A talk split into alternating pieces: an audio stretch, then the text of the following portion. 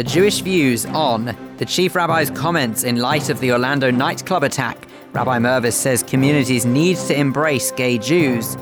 21st century Jew, comedian and songwriter Daniel Cainer tells us about his debut show at JW3 and the power of music, how different faiths are coming together, all in the name of song.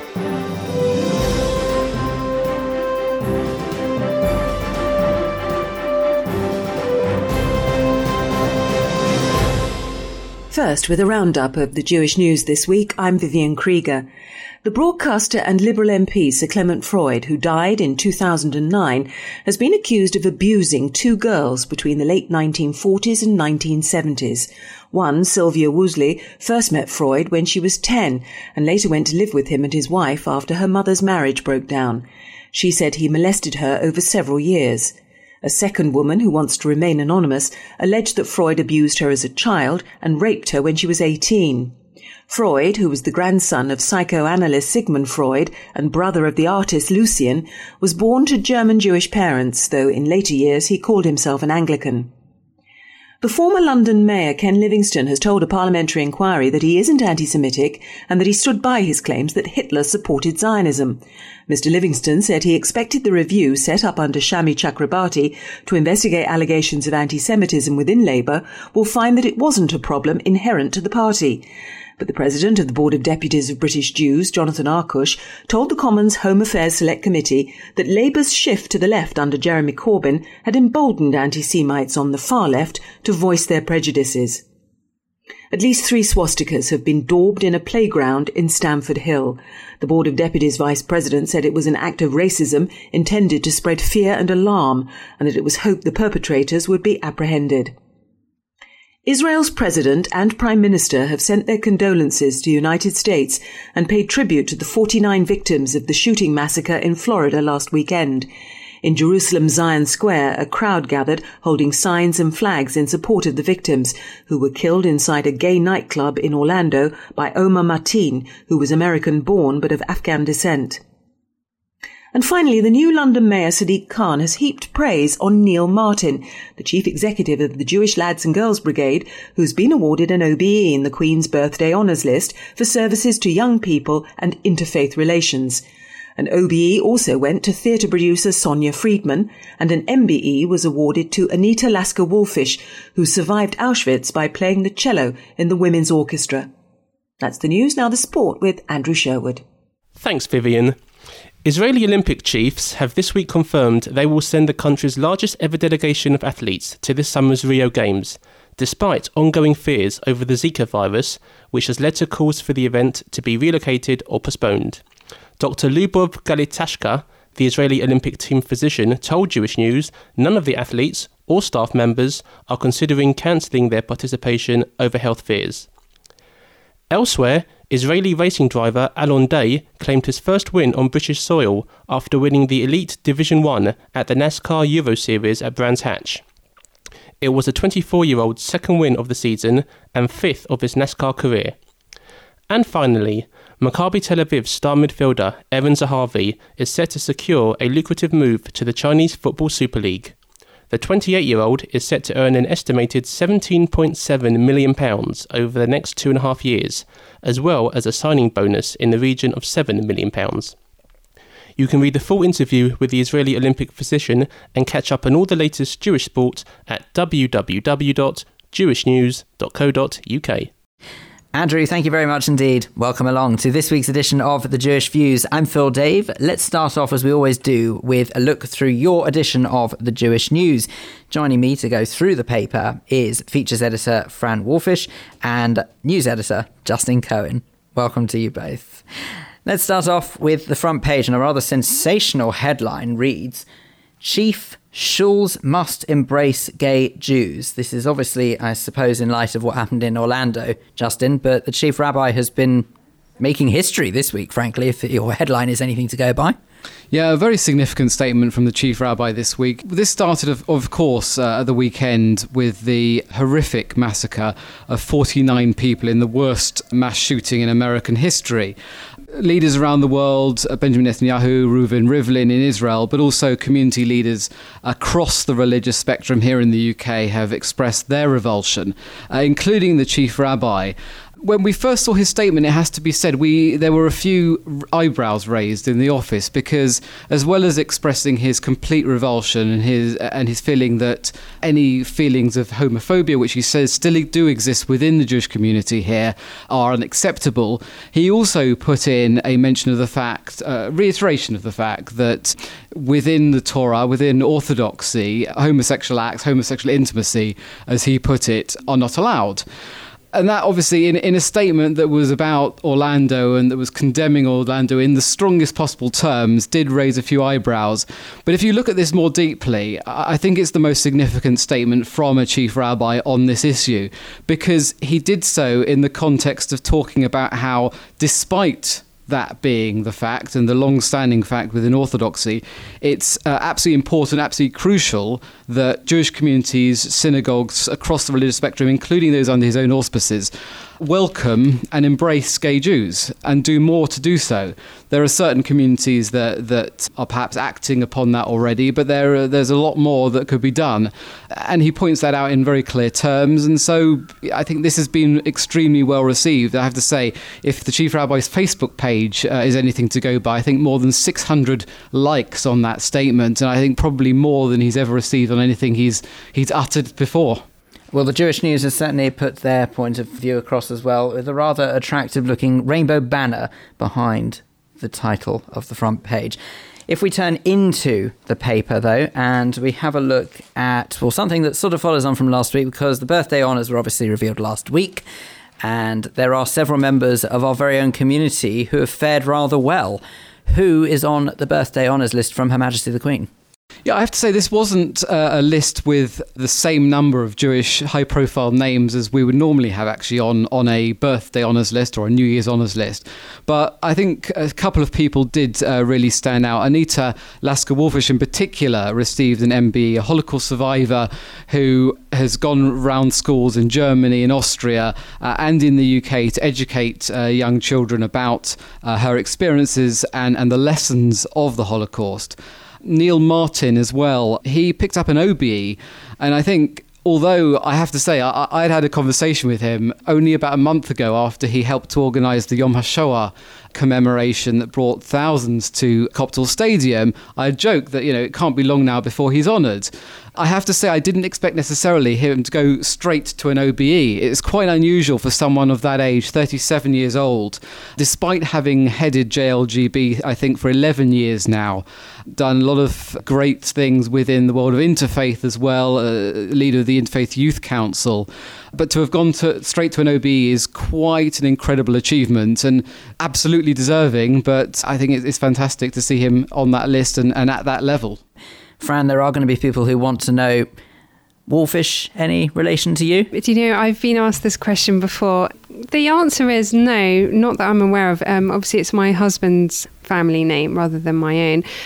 But as far as we can tell, and, and as far as we've been able to trace back, I believe Anita Lasker Wallfisch's family came from Austria, whereas my husband's family came from Poland. So sadly not. Not that we know of, but perhaps there is. Who knows? You see, we put all of the arguments to bed on this programme. Now, speaking of arguments to bed, there is one in particular that, of course, will affect us all regardless of the outcome. I am, of course, talking about the EU referendum that does take place this week. And there was a debate held in association with JTV, the online Jewish TV channel, and the Jewish News. That also features in the paper. Tell us, how did that go, Justin? Because you were there, weren't you? Yeah, no, we were delighted to be able to host this uh, debate, as we called it, featuring uh, the Education Secretary Nicky Morgan uh, and UKIP's only MP Douglas Carswell. And, and what really is quite clear at this point, just a week or less now between now and the uh, referendum, uh, this is completely dominating the political scene. There's really nothing else in Westminster being spoken about. I think what's been interesting about this campaign is that the same issues have been used um, by one side, by the Leave side, as have been used by the Remain camp. In particular, the economy is seen as an issue that can be an advantage to both sides. The same can be said for a few of the Jewish issues that are being discussed around this campaign. And obviously, we, we realise that these issues, I suspect, won't play uh, a major part in many people's decisions, but they are a factor. In particular, shechita has been used by advocates of uh, religious slaughter within Europe, both for and against. They can kind of see an advantage in whatever the outcome of this referendum. And that was a point that was raised by Douglas Carswell during the campaign. He said that as things stand, that that decision about the future of Shechita remains in the hands of faceless bureaucrats in Brussels. For Nicky Morgan, however, she pointed out that there's absolutely a guarantee from the British government that Shechita will be safeguarded. And she says that even if there is a move within Europe, while Britain is still in Europe, that that this country would hold a veto on that matter. And I think it's it's been interesting how the same issues are used by both sides. It is, and I'm guessing that the entire debate will be available online in due course, so you can go to the JTV channel and see for yourself exactly what happened. Luckily, there is also some lighter news going on as well. And Fran, that's where you come in. So just in case anyone thinks that you've been a bit quiet, but it's because that you've got a nice big story to talk about in the form of David Beckham. He's been making a rather impressive appearance at JW3. Now, some might ask why. Just before we get into that, I have to apologise to my uh, learned colleague to the left, Justin, because unfortunately he wasn't able to go.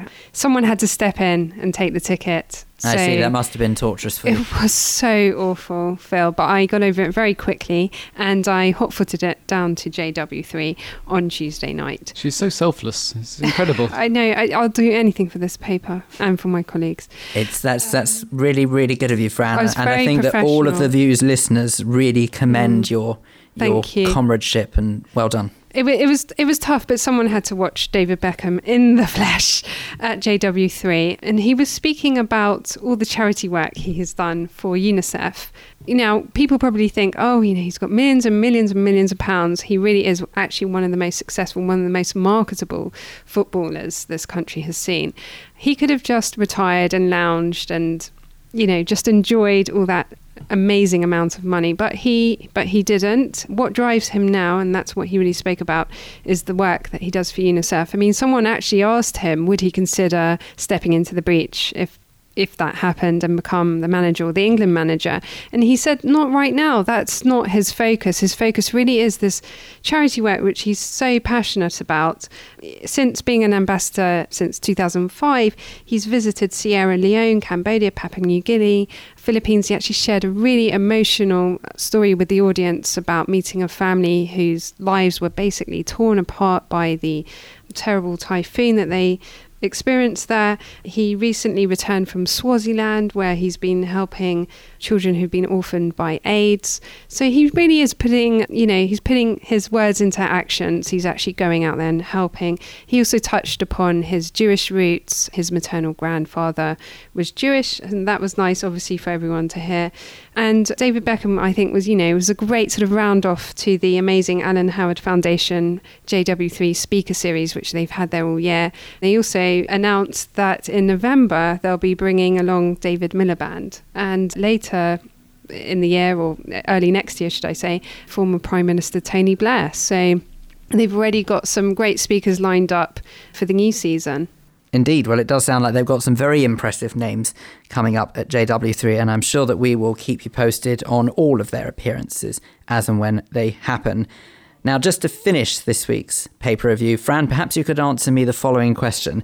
Just how Jewish is Poland? Right. Well, Poland, yes. Well, there's a fantastic film which had its UK premiere at the Phoenix in East Finchley and it's now available to download on demand as well. So if you didn't get down there, never mind, you can still see it online.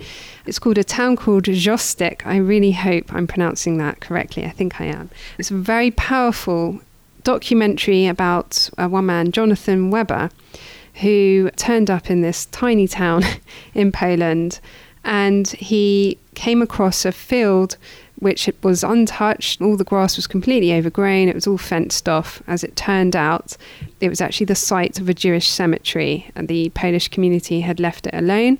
because obviously it was holy ground. But also, there was nothing there suggesting that it had once been a Jewish cemetery. And this documentary follows his efforts to basically get the cemetery reconsecrated. He put out a plea to the town, the 600 strong town, and asked them to try and find some of the missing gravestones, which had been sadly taken away after the war when there was obviously a, a shortage of building materials. Remarkably, 70 stones were found under roads and building works, etc. And they were able to put the stones back into the cemetery, which the town and the entire town really got behind it. And they are looking after it and they're educating in their schools now about the Holocaust. And, you know, it's, it's just an amazing story of Jews returning to Poland and feeling some connection again, really, after the Second World War. And also the Poles you know, it's it's kind of a, a, moving story of reconciliation as well, of uh, the Poles coming to terms with what happened during the Second World War and getting back in touch with the Jewish history that once flourished there. Uh, you know, there's um, many people who contribute to the documentary, and I think someone said, you know, it basically created this massive hole for 800 years. The Jews made up quite a large proportion of the Polish population and suddenly after the second world war they just didn't exist. They just weren't there anymore. So it's yeah it's a very powerful documentary. It's well worth a watch and you can also read the interview with director simon Target in this week's paper. Don't forget, you can pick up your copy of the Jewish News every Thursday across London, or you can read the e version at jewishnews.co.uk. You're listening to the Jewish Views now. As you've just been hearing, Chief Rabbi Ephraim Mirvis has called on synagogues under his auspices to do more to open their hearts to gay community members in the wake of the attack on a Florida nightclub. It's a sensational statement from Rabbi Mirvis that, of course, goes against what many would say are religious teachings. To discuss this more and to give his reaction to the comments, I'm delighted to say that Jack Gilbert, the former chair of Jewish Gay and Lesbian Helpline and also who currently runs a GLBT charity in East London, joins me on the line now. Jack, I suppose we have to start off with the initial question of how do you react to what Chief Rabbi has said? Well, first of all, I welcome what he said. Let me also place it in some context. It's not quite as radical as you might think. 20 in 1991, the previous chief rabbi banned the Jewish Lesbian Gay Helpline from a walk for charity on the basis that it was a family event. But that was really the starting point for breaking the taboo in the Jewish community. And over the 90s, we made a number of important steps forward. The Jewish Lesbian Gay Helpline joined the Central Council of Jewish Community Services Association for Jewish Youth welcomed an overtly LGBT Jewish youth group called Hinenu, and the chief rabbi also shifted his position and accepted that there was a distinction between dealing with hatred and dealing with questions of personal conduct. And indeed, by the end of the decade, the chief rabbi then, Jonathan Sacks, said explicitly that homophobia and transphobia were, were themselves sinful. And indeed, when he retired, uh, when he was retiring, he did an interview with David Frost, covered in the Jewish News, in which he used very similar language to Rabbi Mirvis, talking about the need to really address these exclusions. So I really welcome this because it's Rabbi Mirvis's first time saying this, but it isn't a revolution. It's something that has evolved over 20, 25 years. And although it's very good that he's now saying this, there are some concerns too. Okay, so perhaps you'd share some of those concerns with us? Right. Well, first of all, as I say, it's really good that he said this. It's very good that he stated very clearly that homophobia is absolutely unacceptable from an Orthodox perspective.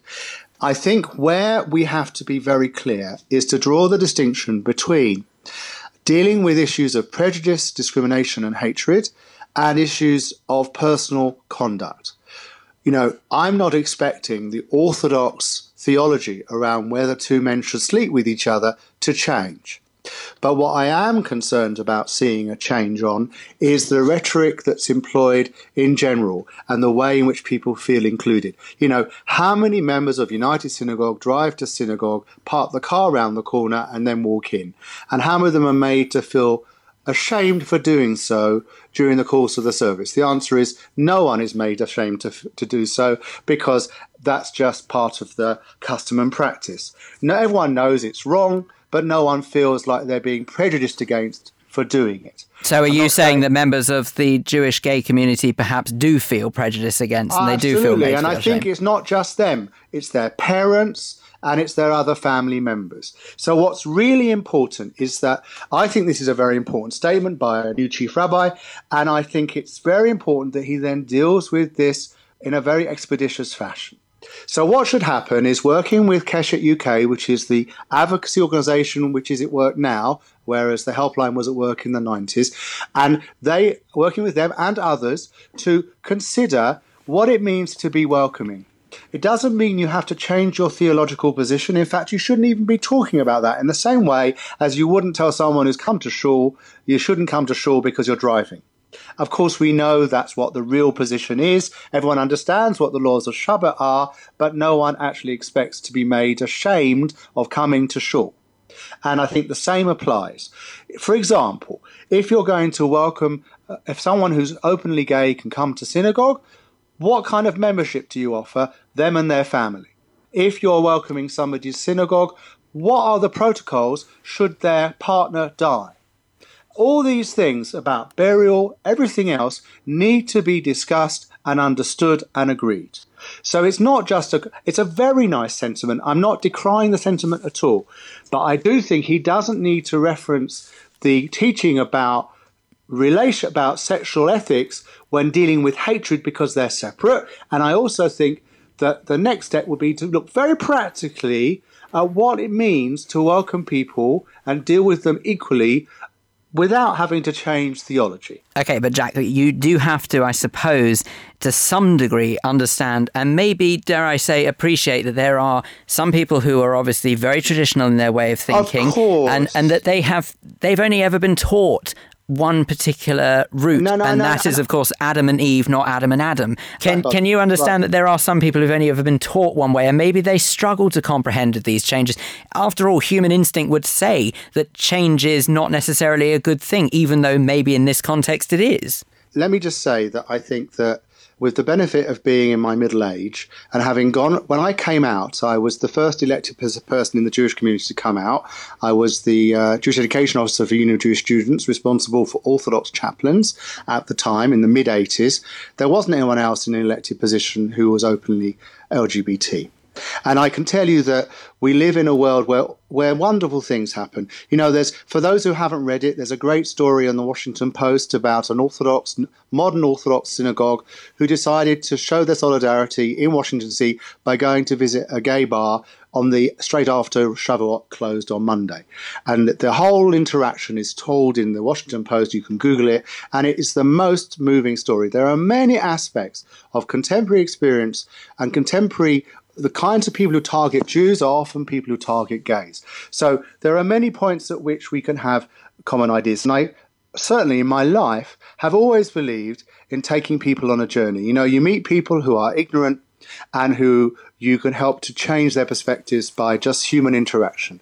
And you meet people who are prejudiced, who for whom it's not a rational issue, it's just a prejudice. And you always, as we as we do with Jews and anti-Semitism, one tries to move people forward.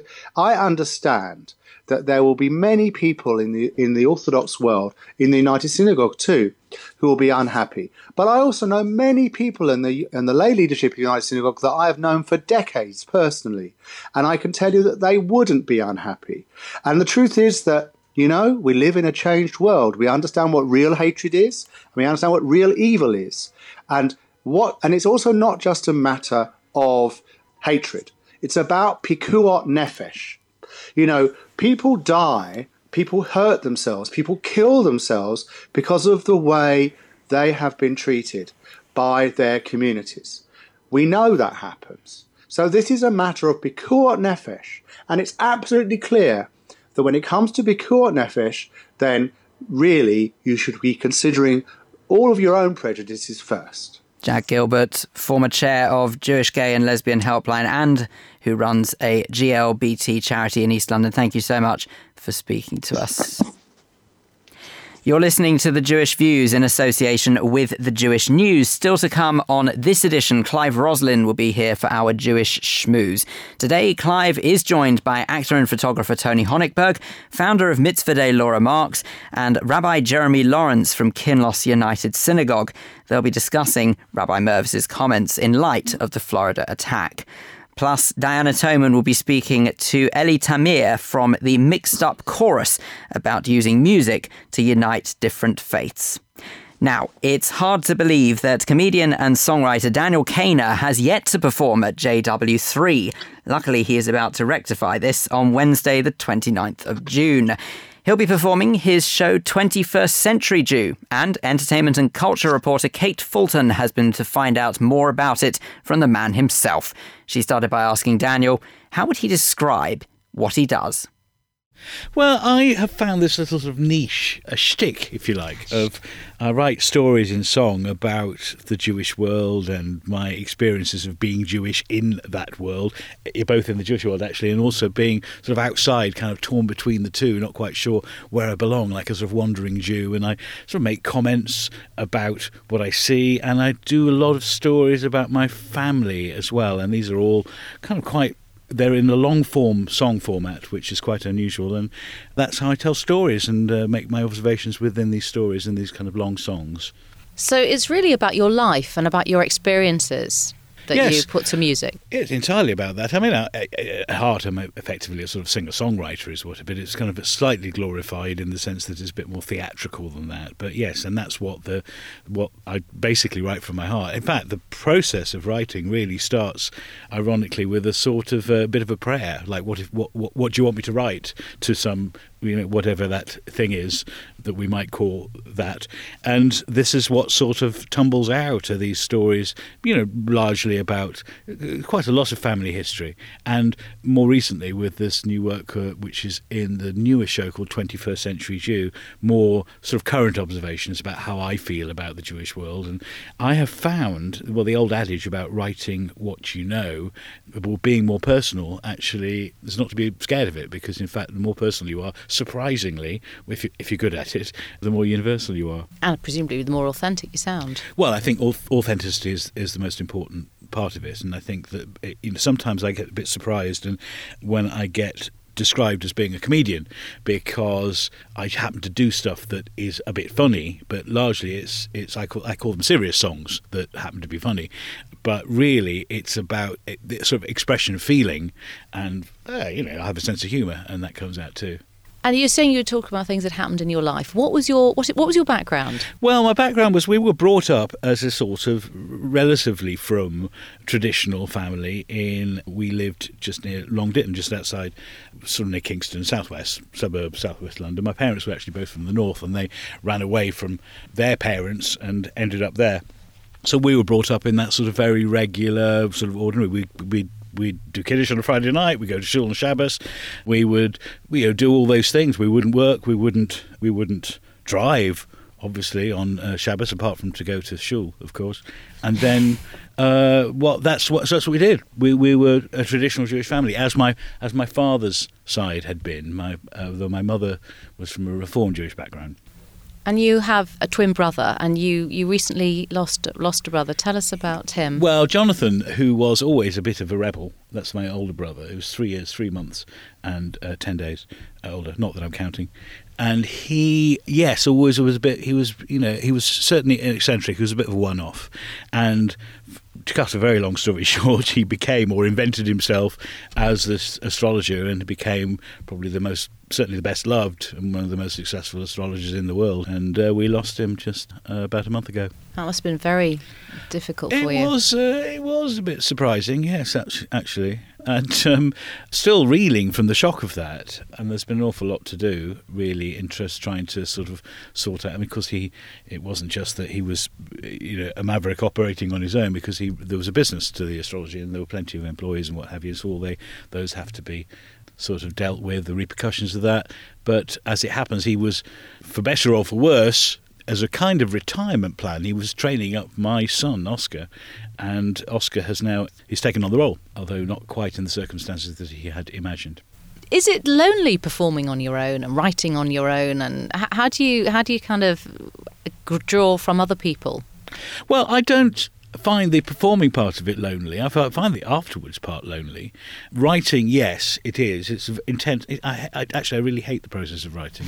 Um, I write. I like having written, but I really don't like the actual doing of it, apart from the occasional moments of, aha, oh, that's good, or that's terrible. Uh, you know, and in fact, if you like the process of writing, as anybody that has to creatively produce something will know, whether it even be a, some kind of legal report or who cares what, but it's a constant battle between is that any good? Is it? Oh, that is good. No, it isn't. Oh, you know, proofing yourself the inner critic. Well, we could go on for hours about about that, but ultimately, what comes out in the end is something that I generally am. Well, I'm, I'm pleased with when eventually it I end up playing it and it falls. One of the difficult things about writing things that are funny, of course, is that you don't really know what's going to happen until you actually play it and you see actually how things land. One of that's one of the problems actually when you're doing recording material is that you tend to record it fairly soon after you've written it, and then after a number of plays out in the world, you have a much better idea about how to perform it. And of course, you've already done the recording, and so that's set in stone. You mentioned the show that's coming up, yes. which I want to talk to you about, obviously. What's that all about, and where is it? And just tell us a bit about the show itself. Well, the show is is what I did for. I wrote it for the Edinburgh Fringe last year, and it is a, a, sort of a version of that, and that was under the title 21st Century Jew. So it was a kind of follow on from my previous incarnations of the shows, which, which started, the original one was called Jewish Chronicles, actually, which I had to change for the, I thought was rather funny, but I changed it for the American market because they didn't get the joke. So uh, we had to change it to gefilte fish and chips for the American market because they understood that. That was more in that in that show. It was more personal stories and more family stories. This one has still got quite a lot of those in, new ones, but also a few more sort of more political observations. If no, I say political, I'm not really a political animal, but certainly observations about the Jewish world a little bit. I do a piece about marrying out, for example, which I think is a fairly a current hot topic. I even mention the thorny subject of, dare we say it, Israel, but only from uh, as, as a view from the radical middle. And how do they take it in Edinburgh? There are issues about that. I mean, hopefully this won't be a problem at uh, JW3. You have a friendly audience there, I'll uh, Well, yes. Uh, so, that, so, uh, so that's this show I'll be doing at JW3 on, on June the 29th.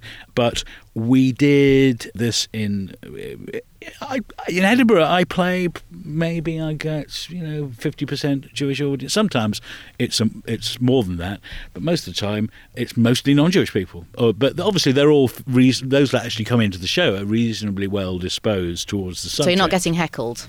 No, I've, that's not really happened. But we've got heckled. I've been heckled outside, and in fact, the year before last in Edinburgh, there it was during the um, Gaza incursion, and if that's the right or the wrong word. And there was an awful lot of protest going on out there. In fact, you know, just my posters were defaced, and there was lots of.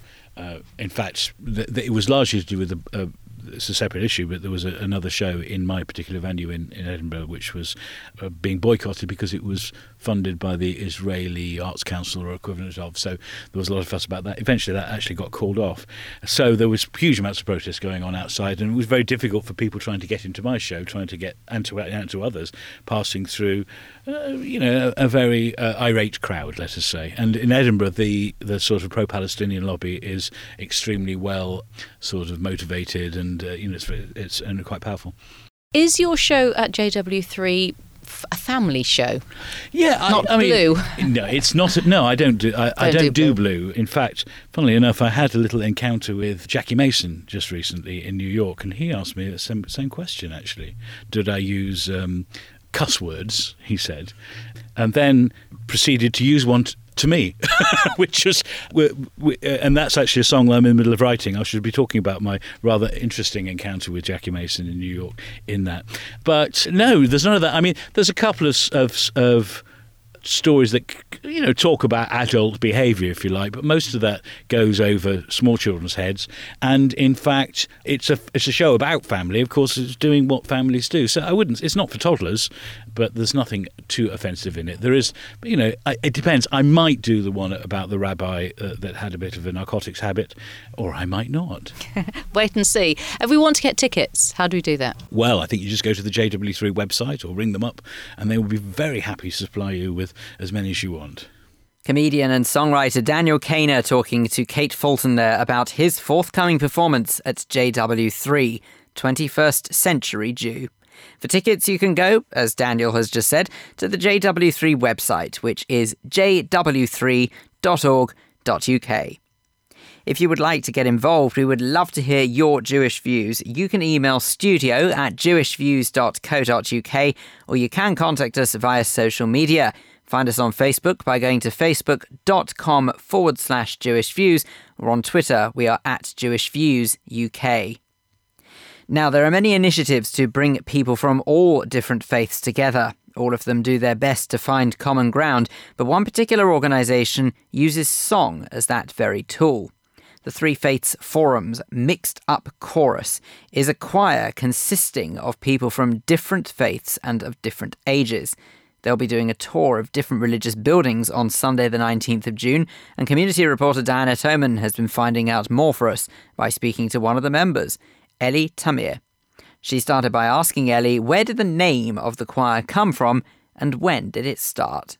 So we're nearly coming up to our three year anniversary, which will be in September. And that was a process of lots of different people feeding in. We wanted a name that felt very inclusive and a way of bringing people of all different backgrounds and ages together through song.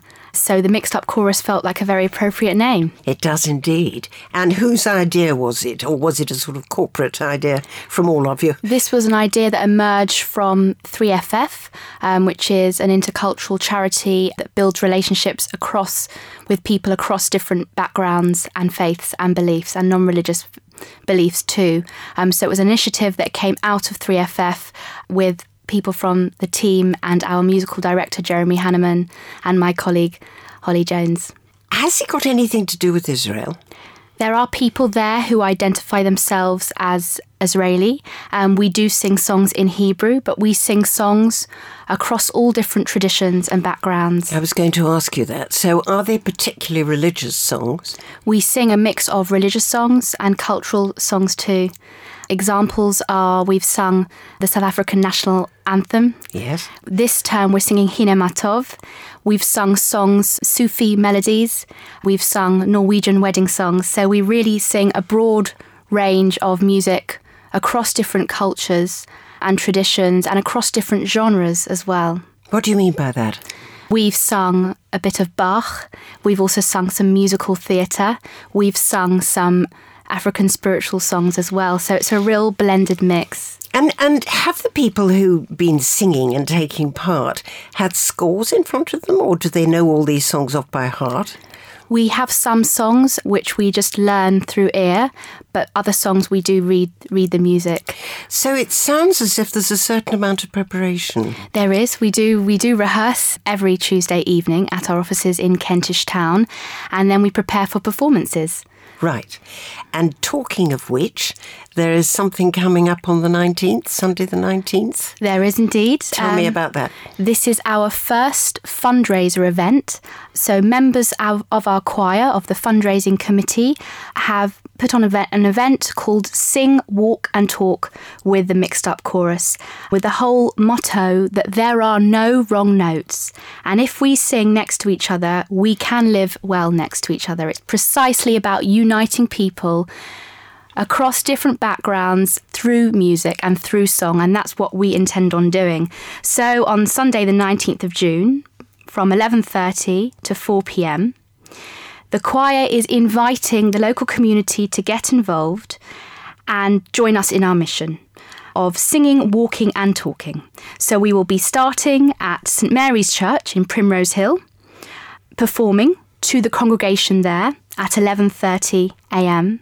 and then we'll be walking our way across Primrose Hill and Regent's Park to the Liberal Jewish Synagogue. So I should say the church is in Primrose Hill. Yes.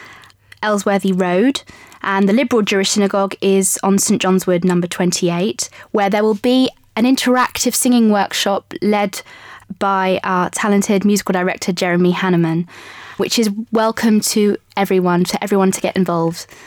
And then we will be walking and talking to the London Central Mosque, which is just a 10 minute walk away. That's the one in Regent's Park. That is the one in Regent's Park. So we'll be singing, we'll be walking, and we'll be touring around in these different places of worship. And you're also, I think, I suspect that the idea of this is to raise funds. Yes, um, the idea of this is to raise raise funds for the choir, for the development of the choir, so that we can carry on in our mission of reaching wider audiences in this message of uniting people. Right. And participants Oh, how do they join, for instance, or or do they have to pay a fee? No, we're we're inviting people on the day to come along. They can come along to any one of these venues or join us for the whole day. The way they can find out more is by looking on our website, 3ff.org.uk forward slash sing walk talk. So we're inviting people to look on that website to find out more about the event, to come along, bring your friends, bring your networks. Let's build a community together. And as this is a fundraiser, we also are, we would really appreciate as much of donations and support as possible. Ellie Tamir speaking to community reporter Diana Toman there. And if you would like more information, then you can always go, as Ellie has just said, to their website, which is 3ff.org you're listening to The Jewish Views. This is the Jewish Schmooze, the part of the show where studio guests join me, Clive Roslin, to discuss matters that you've been hearing throughout the programme so far. And joining me today is actor and photographer Tony Honigberg, founder of Mitzvah Day, Laura Marks, and Rabbi Jeremy Lawrence from Kinloss United Synagogue. The subject is based on what we heard a little earlier on. Chief Rabbi Ephraim Mirvis has called on synagogues under his auspices to do more to open their hearts to gay community members in the wake of the attack on the Florida nightclub. So we thought that we would discuss how the community should respond to his comments, not just in conversation, but in action as well. Now, Rabbi Lawrence, you are, of course, the rabbi of Kinloss, Rabbi Mirvis' old synagogue. How do you react to what he says, and should your community be more tolerant? I welcome his remarks. I think they were timely, appropriate. It is terrible that hate crimes are perpetrated within our world, and the Jewish community sometimes does not respond and recognize the nature of the hate crime. Specifically in this issue, the gay, lesbian, bisexual, transgender community have every reason to be fearful that religious bigotry and bigotry within the Jewish community might be unsympathetic to them and marginalize them. So it is apposite that immediately after this attack, and we don't know exactly why this club was, t- was chosen, but immediately after this attack, the chief rabbi made his remarks and made them so strongly.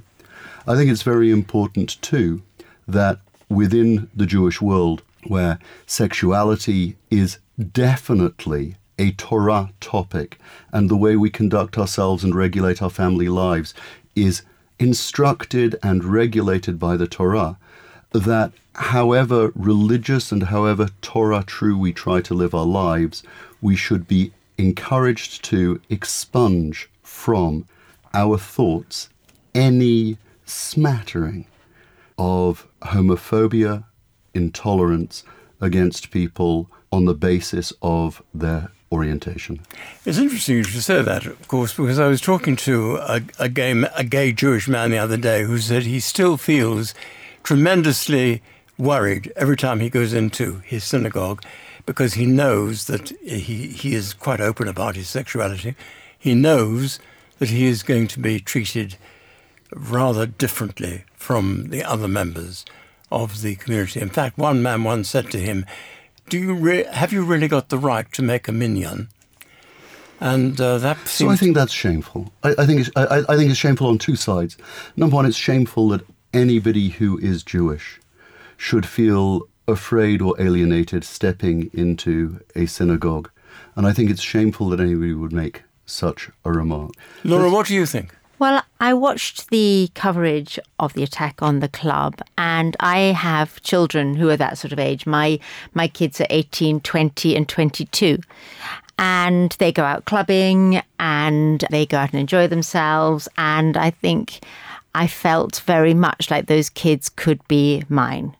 And they could be any of our kids. And there's something very just ultimately wicked about shooting young people in their prime, just as they're starting their lives, for no other reason that they are that they are gay.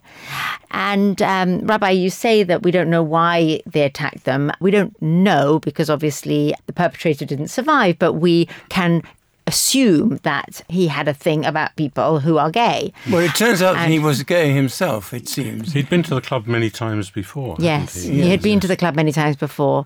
But was Um, he just checking out the club? Or, well, or was he actually maybe, but it's it's not a coincidence Mm. that I, I can't believe that he did it just because it just happened to be the club that he happened to be in. Mm. And even if he did, the fact remains that the kids that he murdered were gay and were lucky enough to be living in a society in America where uh, how you choose to lead your life is completely up to you. Not on all fronts, obviously, but on that on that issue, you can live your life how you want. And when you think about how far society's come in 50 years on that one, then it's quite incredible. But the other way of looking at it, I think, for me, is I know that it's a very short period of time since it was not since it was illegal to be gay, um, and of course in those days it was only gay. Nobody assumed that there was anything other than male he- Hmm. homosexuality. Nobody assumed there was anything else out there. But now there's all sorts of different uh, ways to express your sexuality, and I think that this is an evolving thing. You know, when I look at uh, my kids' generation, there's so many different ways in which they express their sexuality, and this sort of binary thing is sort of so old-fashioned in their eyes, so completely beyond the pale. Uh, sorry, I'm going to interrupt you, but you're talking about in general. But in fact, uh, I think it was the last year the two Jewish men married each other in a Reform synagogue. And I remember some people talking about it to me in my Orthodox synagogue, Sephardi synagogue, saying, Isn't this disgusting? And that's, I think, what we really want to talk about today is the Jewish attitude towards it. So what we don't know- intolerant Then, if if someone has said that, they're being intolerant. They're being totally intolerant. But we don't know whether they're intolerant because they're Jewish intolerant or whether they're just intolerant. Because they're well, you mean they could be intolerant for other reasons other than just gay intolerance? That's Gay right. They Jewish might they might just be prejudiced against gay people. They weren't necessarily coming to it from a Jewish perspective. And I think what's very gratifying is that the chief rabbi is saying that we should be tolerant of people. But of course there's one more stage to go, which is, you know, within this it's it's okay to we, we need to accept all sorts of people, but nonetheless the act of homosexual act Hmm. is still not accepted. Well, let me ask Rabbi Lawrence: Would you marry two men? So two homosexual men. So I think we need to we need to deconstruct it. I know that's unfortunate because you'd much rather have a, have a soundbite. I think we need to deconstruct it.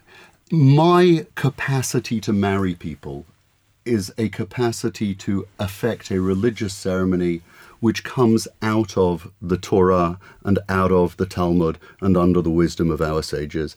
And I have no capacity to change that or to make pigs kosher or to make any relationship under the sun a change of relationship. And I certainly don't want to cause offense and suggest that I am suggesting that there is anything porcine about homosexuality. I just don't have the capacity to do such a thing.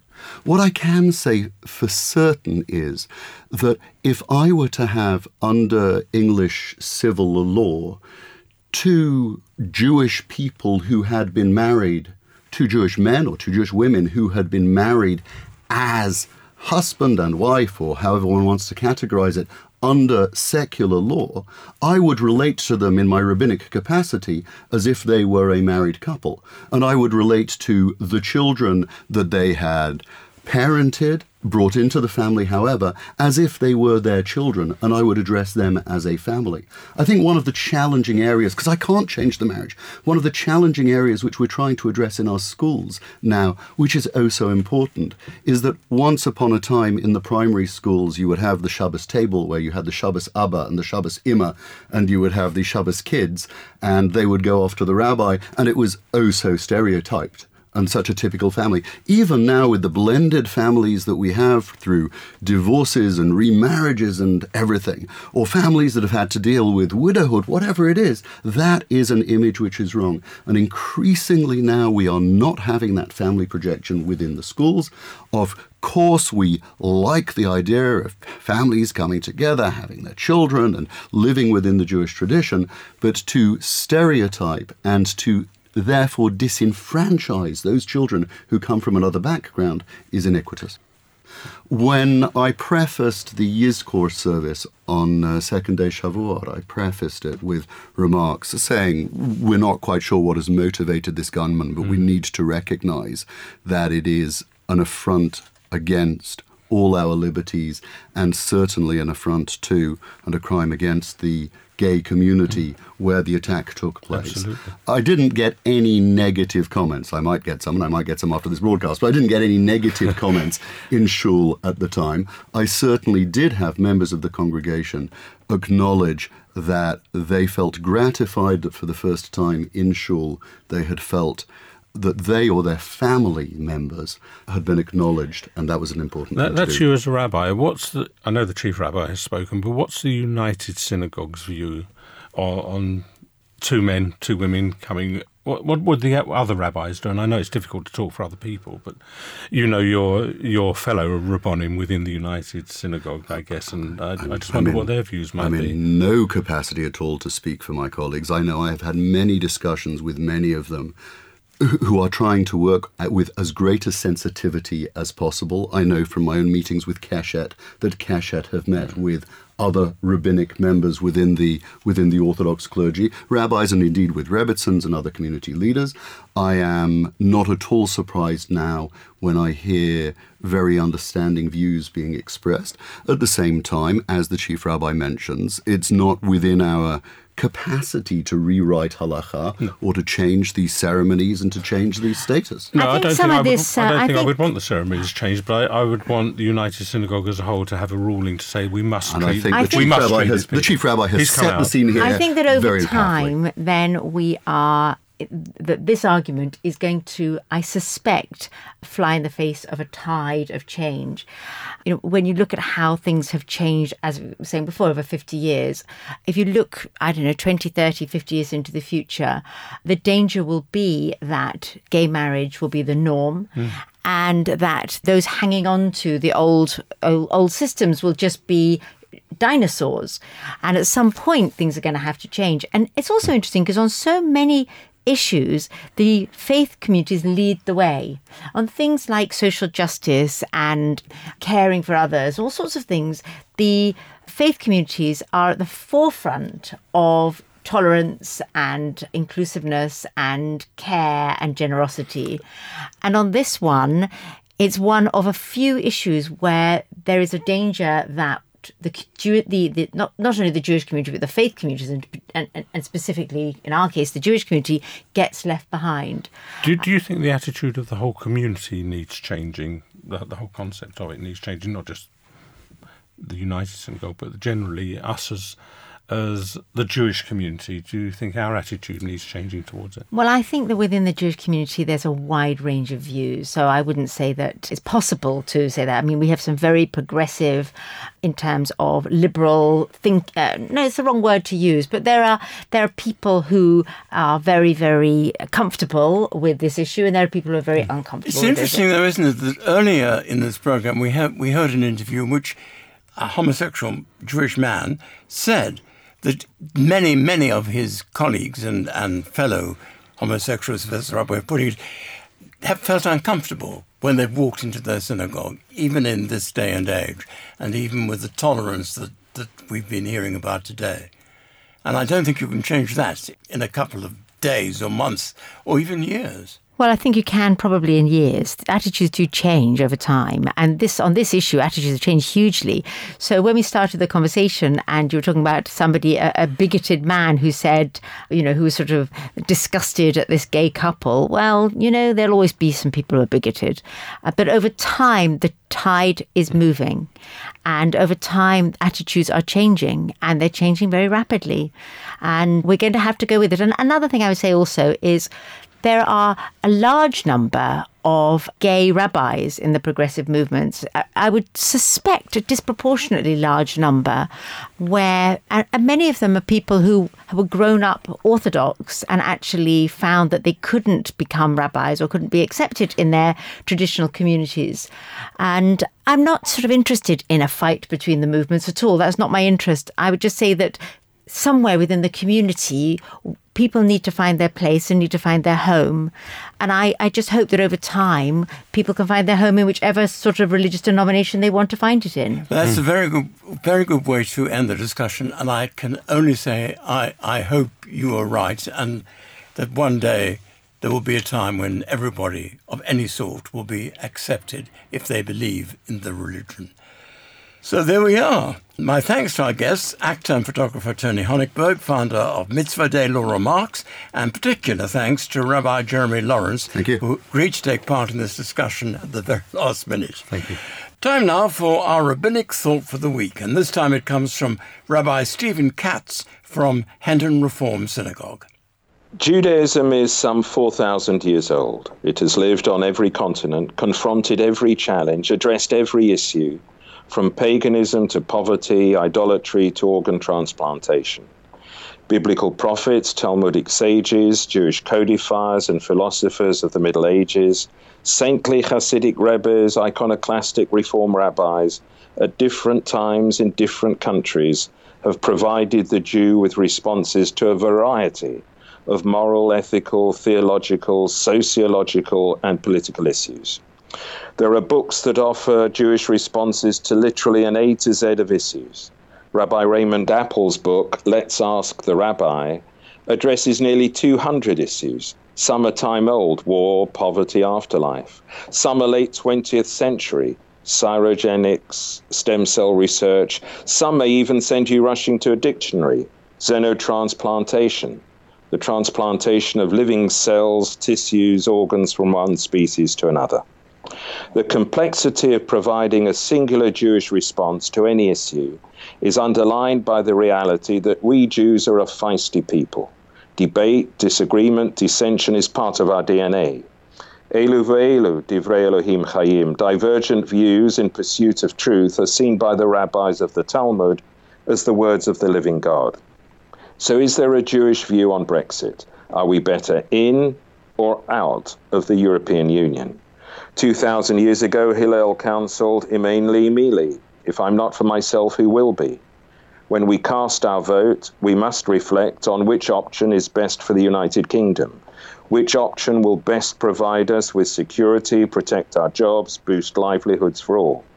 But Hillel went on to advise, Ushani mani, if I'm only for myself, what am I? Statistics have been tweaked and twisted distorted by both sides of the debate, so making clarity elusive and certainty out of reach. It would be a distortion of the wealth and weight of Judaism to claim that its wisdom points us either towards an in or out vote. Hillel concluded, Imlo achshav ematai, if not now, when? When? I will be voting on Thursday, June 23rd. I hope you will too. Thank you to Rabbi Stephen Katz from Hendon Reform Synagogue with a very timely thought for the week. And that's all the Jewish views we have time for. Thanks to our guests, Jack Gilbert, Daniel Cainer, Ellie Tamir. Also, thanks goes to the Schmooze team, Tony Honigberg, Laura Marks, and Rabbi Jeremy Lawrence. And of course, we must thank you at home for listening. And we mustn't forget the team, including our producer, Sue Greenberg. You can always download the most recent editions of The Jewish Views by visiting the Jewish News website, jewishnews.co.uk, and you can search for us in iTunes. The Jewish Views is brought to you in association with the Jewish News and is part recorded at the studios of Jewish Care in London. I'm Phil Dave. Do make sure you join us next time here on The Jewish Views. Goodbye.